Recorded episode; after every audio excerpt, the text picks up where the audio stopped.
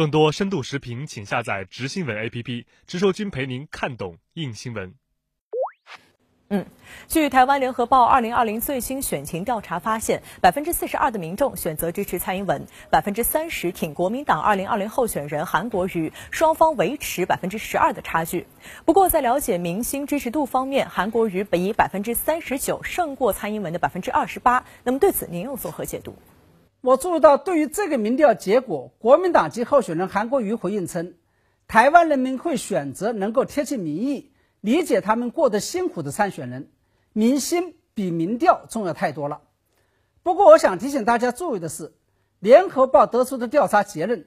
仅仅是百分之三十九的民众认为韩国瑜比较了解民心，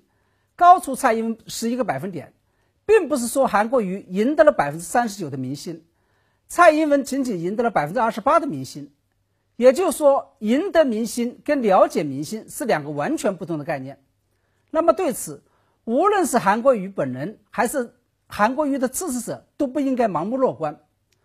不过话都说回来，从联合报以及最近一段时间以来岛内各大机构所做的民意调查中，我们都可以看出这么几个明显的倾向：第一个是，在经过前一段时间断崖式下跌，从领先蔡英文十几二十个点到落后蔡英文十几二十个点之后。韩国瑜的民调终于出现了止跌的迹象，这显然是因为最近一段时间以来，国民党与韩国瑜的选情利空出尽的结果。这个利空出尽指的是郭台铭虽然已经脱党，但不会再参选了；王金平虽然还在折腾，但已经翻不起大浪了。那么第二个是在经过前几个月的上涨之后，蔡英文的民调支持率终于出现了冲高乏力的滞胀现象。这显然是跟香港因素有关，因为蔡英文的这波民调猛涨，就是从香港出现修例呃修订逃犯条例风波，蔡英文借此肆意歪曲丑化一国两制而引起的。那么现在随着香港局势的高潮已过，蔡英文强打香港牌的边际效应已经走到了尽头，他的民调也就自然会出现滞胀现象。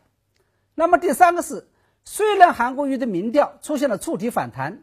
但是跟蔡英文的差距仍然在十个点以上。假如这个民调结果是准确的，并且明天就举行选举的话，韩国瑜胜选的可能性那就非常小了。因此啊，接下来韩国瑜与国民党将会面临两个迫切需要解决的问题：其一是，在离选举所剩的最后时间已经不多的情况下，韩国瑜逆转胜的突破点究竟在哪里？第二是韩国瑜近来举办的每一场造势活动，现场都是人山人海，